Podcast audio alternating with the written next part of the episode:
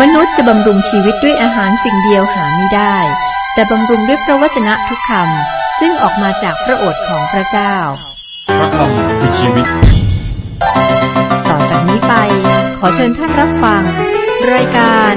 พระคำพีทางอากาศ วันนี้เราจะศึกษาพระธรรมผู้วินิจฉัย คิดว่าจะจบพระธรรมเล่มนี้นะครับ ผู้วินิจฉัย บทที่ 19 หัวเรื่องหลัก ความน่าเกลียดตกต่ำทางศีลธรรม ที่บ้าน อย่างที่เราได้ศึกษาในบทก่อนนะครับ ความตกต่ำของคนเริ่มต้นที่การละทิ้งองค์พระผู้เป็นเจ้า ไม่สนใจเรื่องคุณธรรม เรื่องของจิตวิญญาณ จากนั้นก็จะเข้าสู่ระดับที่สองก็คือ ความตกต่ำด้านศีลธรรม นี่เป็นตัวอย่างที่เห็นชัดเจนจากเหตุการณ์ที่น่ากลัว เมื่อจบหนังสือเล่มนี้ เรื่องนี้อยู่ที่เผ่าเบนยามิน เผ่านี้ทำบาปร้ายแรง ซึ่งนำไปสู่สงครามกลางเมือง เริ่มต้นด้วยชายเผ่าเบนยามินทารุณ และในสุดก็มีการฆาตกรรมภรรยาน้อยของเลวีคนหนึ่ง เผ่าอื่นๆ พยายามที่จะขจัดเผ่าเบนยามิน ช่วงเวลานี้จบลงด้วยความเสื่อมทรามและก็สับสนของชาติอิสราเอล และสิ้นสุดหนังสือผู้วินิจฉัยในบทที่ 21 ข้อ 25 ที่บอกว่า ในสมัยนั้นไม่มีกษัตริย์ในอิสราเอลต่างก็กระทำตามที่ตนเองเห็นชอบ ข้อหนึ่งข้อสอง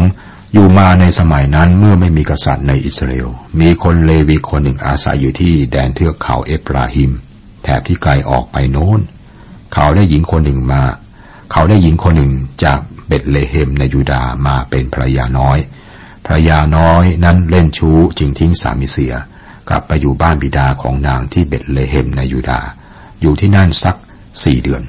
สองข้อนี้ให้ความเข้าใจอีกอย่างหนึ่งถึงชีวิตคนอิสราเอลในสมัยนั้น และทำให้เห็นถึงรวมบทที่หนึ่งถึงบทที่สามอ่านข้อหนึ่งข้อสองของบทนี้แล้วเนี่ยก็นึกถึง คนเลวีแต่งงานกับผู้หญิง คนนี้ครับ เธอก็มีชู้ทิ้งเขาไป กลับไปบ้านพ่อ แล้วเขาก็ติดตามเธอไป ได้รับการต้อนรับอย่างอบอุ่นจากบิดาของเธอ เขาพักอยู่หลายวัน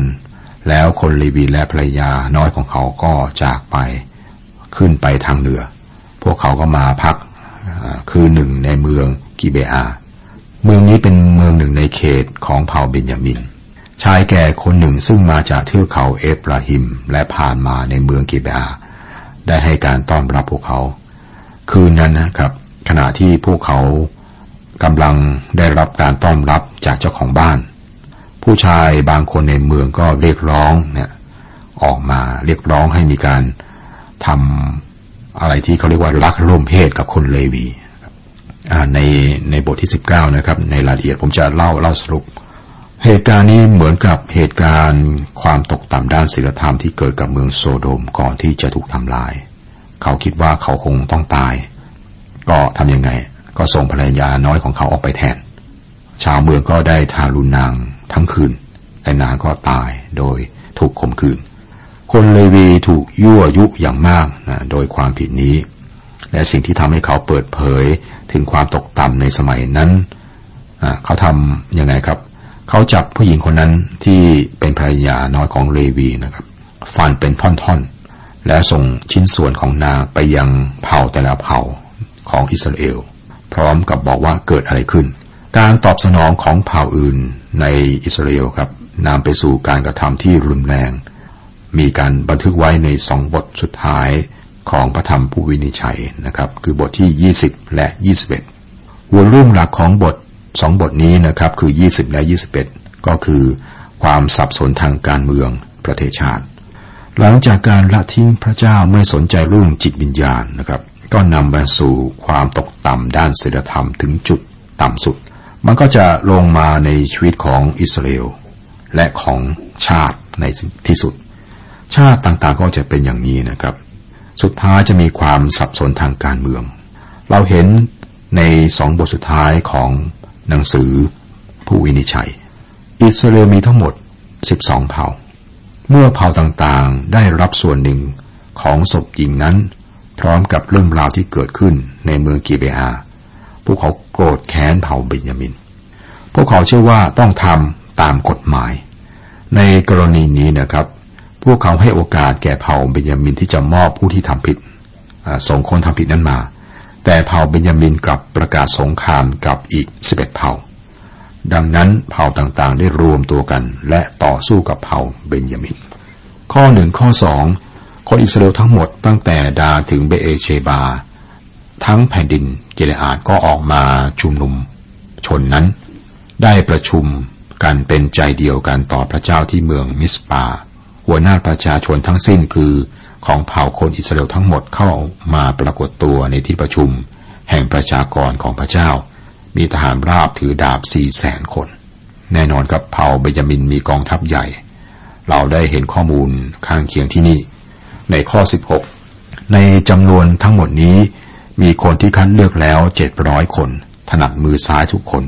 เอาสลิงเวียงก้อนหินให้ถูกเส้นผมได้ไม่ผิดเลย แสดงว่ามีทักษะในการรบนะครับ คนเหล่านี้ใช้อาวุธได้แม่นยำ ถ้าอยู่ในระยะขนาดใช้ก้อนหินเวียงถูกเส้นผมไม่ผิดนะครับ อยู่ในระยะแล้วก็ใช้อาวุธนี้ศัตรูต้องตายทุกคนเลย แล้วเขาก็เป็นคนถนัดมือซ้าย สามารถใช้อาวุธผ่าเส้นผมได้ อย่างกับหนังกำลังภายใน คนเผ่าเบญยามินได้พ่แพ้นะแพ้นี่แพ้เพราะจำนวนคนนะครับ ที่จริงเผ่านี้เกือบ ถูกทำลายหมดเผ่า ผมข้ามมาข้อ 44 ถึง 46 คนเบนจามินล้มตาย 18,000 คน ทุกคนเป็นทักแก้วทหาร เขาก็หันกลับหนีเข้าไปในถิ่นทุรกันดารถึงศิลาริมโมนคนอิสราเอลฆ่าเขาตายตามถนน 5,000 คน และติดตามอย่างกระชั้นชิดไปถึงกีโดม และเข้าฆ่าเขาตาย 2,000 คน คนเบนยามินที่ล้มตายในวันนั้นเป็นทหารถือดาบสองหมื่นห้าพันคน ทุกคนเป็นตะแกรงทหารแต่ว่าทหารมือดีนี่ตายจำนวนมาก คนในเผ่าเบนยามินถูกลงโทษ เพราะว่าศีลธรรมที่เสื่อมถึงจุดต่ำสุด เรื่องน่าเศร้าคือว่า คนจำนวนมากต้องตาย นี่คือเผ่าที่ผ่านมาเป็นเผ่าที่ชื่นชอบที่สุด เผ่าเบนยามิน ต้นตระกูลของเผ่าคือเบนจามิน เบนจามินเป็นลูกชายคนเล็กที่สุดของยาโคบ เป็นลูกคนโปรดของยาโคบ เป็นลูกที่รักมาก เบนจามินเป็นผู้ที่ยูดาเต็มใจจะตายแทน เขามีตำแหน่งต่อจากยูดา น่าเสียดายนะครับที่ศีลธรรมตกต่ำแล้วก็เสื่อมทราม ได้เกิดขึ้น และทำให้เผ่าต่างๆ ต่อสู้กัน แล้วเกิดอะไรขึ้นนะครับ เหตุการณ์นี้นำไปสู่ความสับสนทางการเมือง เริ่มต้นที่ด้านจิตวิญญาณ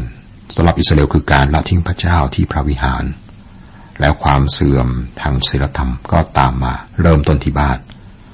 แล้วที่สุดนะครับ ความสับสนทางการเมือง ก็เกิดขึ้นในชาติลำดับขั้นตอนในประวัติศาสตร์เนี่ยทุกชาติที่ตกต่ำก็จะเป็นอย่างนี้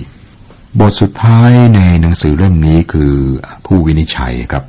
บอกถึงการคร่ำครวญสำหรับเผ่าหนึ่งของอิสราเอลที่สูญไป และการจัดเตรียมสำหรับอนาคตของเผ่านี้ การฆ่าคนเผ่าเบนยามินทำให้อิสราเอลพบปัญหาใหม่ครับ คือ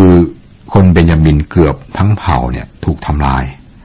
และเผ่าอื่นๆบ่นว่าจะไม่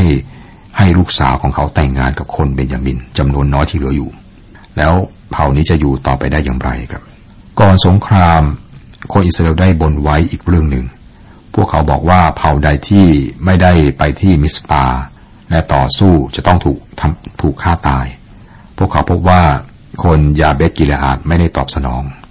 ดังนั้นจึงมีคำสั่งให้คนอิสราเอลหนึ่งมือสองพันคน ไปฆ่าผู้ชายของยาเบตกิเลอาดและนำหญิงพมจารีกลับไปฆ่าที่ชิโร หญิงพรหมจารีเหล่านี้ครับ ก็กลายเป็นภรรยาของคนเผ่าเบนยามิน 400 คน และหาวิธีได้ภรรยาสำหรับคนเบนยามินที่เหลือ เพื่อสร้างบ้านเมืองที่ถูกทำลาย สร้างขึ้นมาใหม่ ช่วงเวลาของเหตุการณ์นี้ครับ สิ้นสุดด้วยความเสื่อมทรามลง และความสับสนของชาติอิสราเอล ข้อสุดท้ายสุดเรื่องชั่วร้ายของหนังสือ ผู้วินิจฉัยนะครับ บทที่ 21 ผมจะสรุปนะครับในหนังสือเล่มนี้ ในข้อ 25 ของบทที่ 21 ในสมัยนั้นไม่มีกษัตริย์ในอิสราเอลต่างก็กระทำตามที่ตนเองเห็นชอบ ปัญหาเริ่มต้นที่ไหน ปัญหาเป็นปัญหาฝ่ายจิตวิญญาณเป็นหลัก เริ่มตรงนี้ด้านจิตวิญญาณ แล้วก็ขยายออกไป เป็นด้านศีลธรรม สุดท้ายก็เป็นความสับสนของการเมือง นั่นคือเรื่องที่เกิดขึ้นกับชาติต่างๆ จากประวัติศาสตร์ที่ผ่านมาครับ กลับมาที่คริสจักรเมื่อคริสจักรได้ละทิ้งเรื่องจิตวิญญาณ คือละทิ้งองค์พระผู้เป็นเจ้า ปัญหาก็จะอยู่ที่บ้านของสมาชิกแล้วครับ มีปัญหาตามมามากมาย ไม่ว่าจะเป็นเรื่องของยาเสพติด ปัญหา ระหว่างวัย ปัญหาเรื่องเพศนะครับ มันก็ลุกลาม เข้าไปในแวดวงการเมืองมีความสับสนควรพูดว่าถ้าเราสามารถเปลี่ยนสิ่งนี้หรือสิ่งนั้น แล้วให้พักนี้พักนั้นนำปัญหาจะหมดไป จากประวัติศาสตร์ที่ผ่านมาในกรณีศึกษาพระธรรมผู้วินิจฉัยนี้จะพบว่าเป็นเรื่องที่เลวไหล สิ่งที่ต้องการในปัจจุบันคือ กลับไปที่พื้นฐานฝ่ายจิตวิญญาณ หรือว่าคุณธรรม นั่นคือจุดที่เริ่มต้น ถ้าไม่อย่างนั้นครับ เราออกนอกทาง และนั่นคือสิ่งที่ปัญหาเริ่มต้น เมื่อได้ศึกษาพระธรรมผู้นิชัยมาจนจบหนังสือเล่มนี้นะครับ เราเห็นปรัชญาของประวัติศาสตร์ของหนังสือเล่มนี้ และวงจรของประวัติศาสตร์ สิ่งนี้ไม่เปลี่ยนแปลง สิ่งนี้ไม่เปลี่ยนแปลงนะครับ ขอพระเจ้าทรงเมตตา แก่เราทุกคนที่ได้ศึกษา และก็ได้เข้าใจพระธรรมผู้วินิจฉัยครับ วันนี้หนังสือผู้วินิจฉัยได้จบลงนะครับ ก็หมายความว่าเรามีเวลาฟังเพลงด้วยกันครับ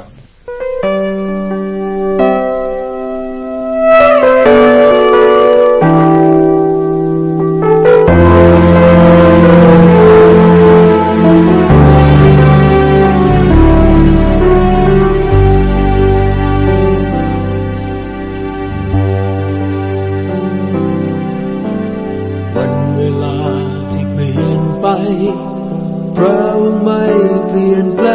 ง มีความรักและเมตตาอยู่เสมอ ตัวเราอาจจะวันไหวพระองค์ยังเหมือนเดิม เป็นพระเจ้าของเราอยู่เรื่อยไปพระ ทรงสมควรที่จะรับการสรรเสริญพระองค์ทรงสมควรที่จะรับการโมทนา เพราะพระองค์แสนดี และไม่มีใครจะเหมือนพระองค์ทรงสมควรที่จะรับการสรรเสริญ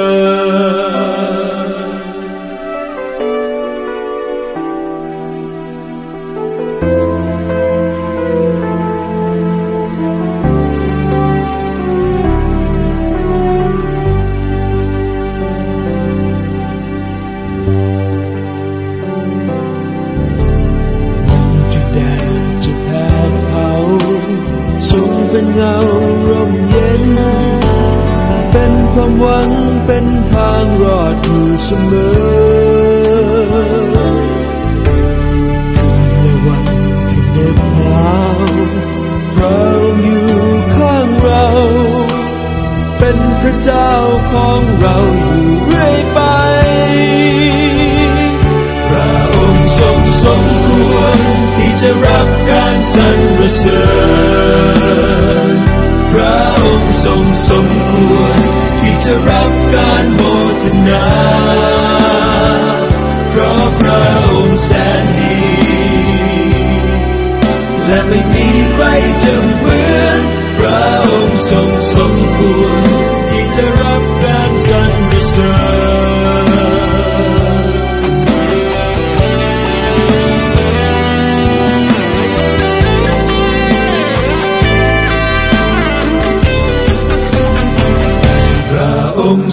สมควรที่จะรับการสรรเสริญพระองค์ทรงสมควรที่จะรับการโมทนาเพราะพระองค์แสนดีและไม่มีใครจะเหมือนพระองค์ทรงสมควรที่จะรับการสรรเสริญ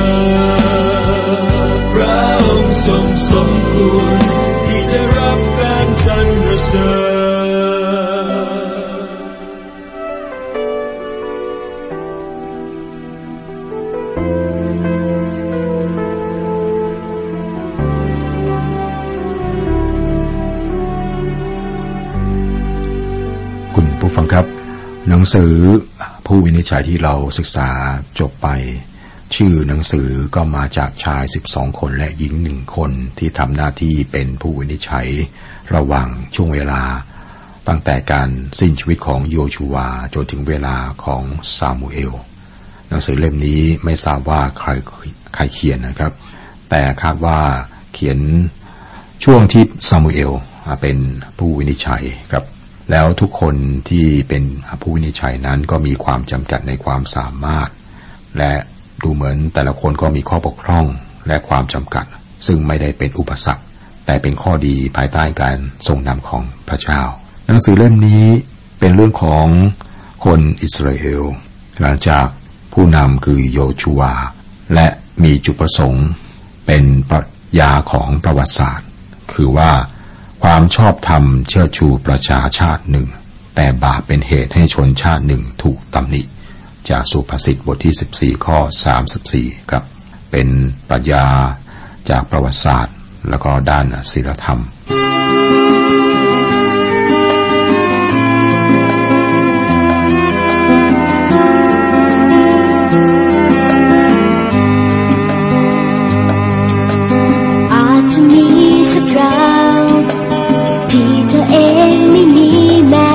สักคน ไม่มีใครมาเข้าใจเธอ หากมีใครสักคน ที่ให้ความสำคัญและคอยเข้าใจ อยู่ตรงนั้นเมื่อเธอ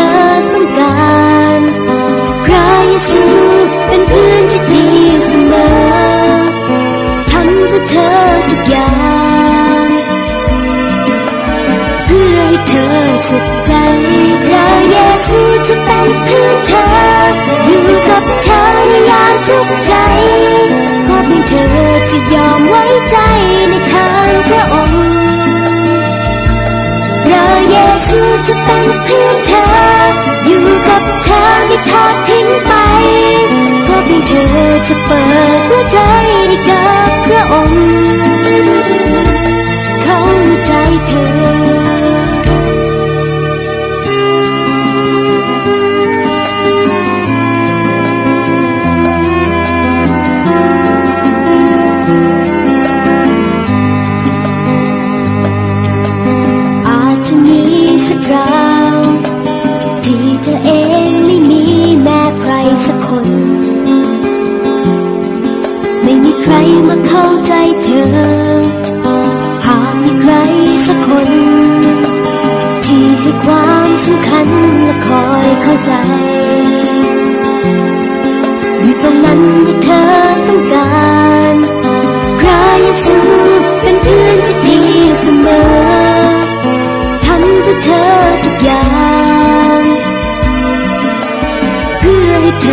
สุขใจพระเยซูจะเป็นเพื่อนเธอ อยู่กับเธอในยามทุกข์ใจ ขอเพียงเธอจะยอมไว้ใจในทางพระองค์พระเยซูจะเป็นเพื่อนเธอ อยู่กับเธอไม่ทอดทิ้งไป ขอเพียงเธอจะเปิดหัวใจให้กับพระองค์ เขาใจเธอ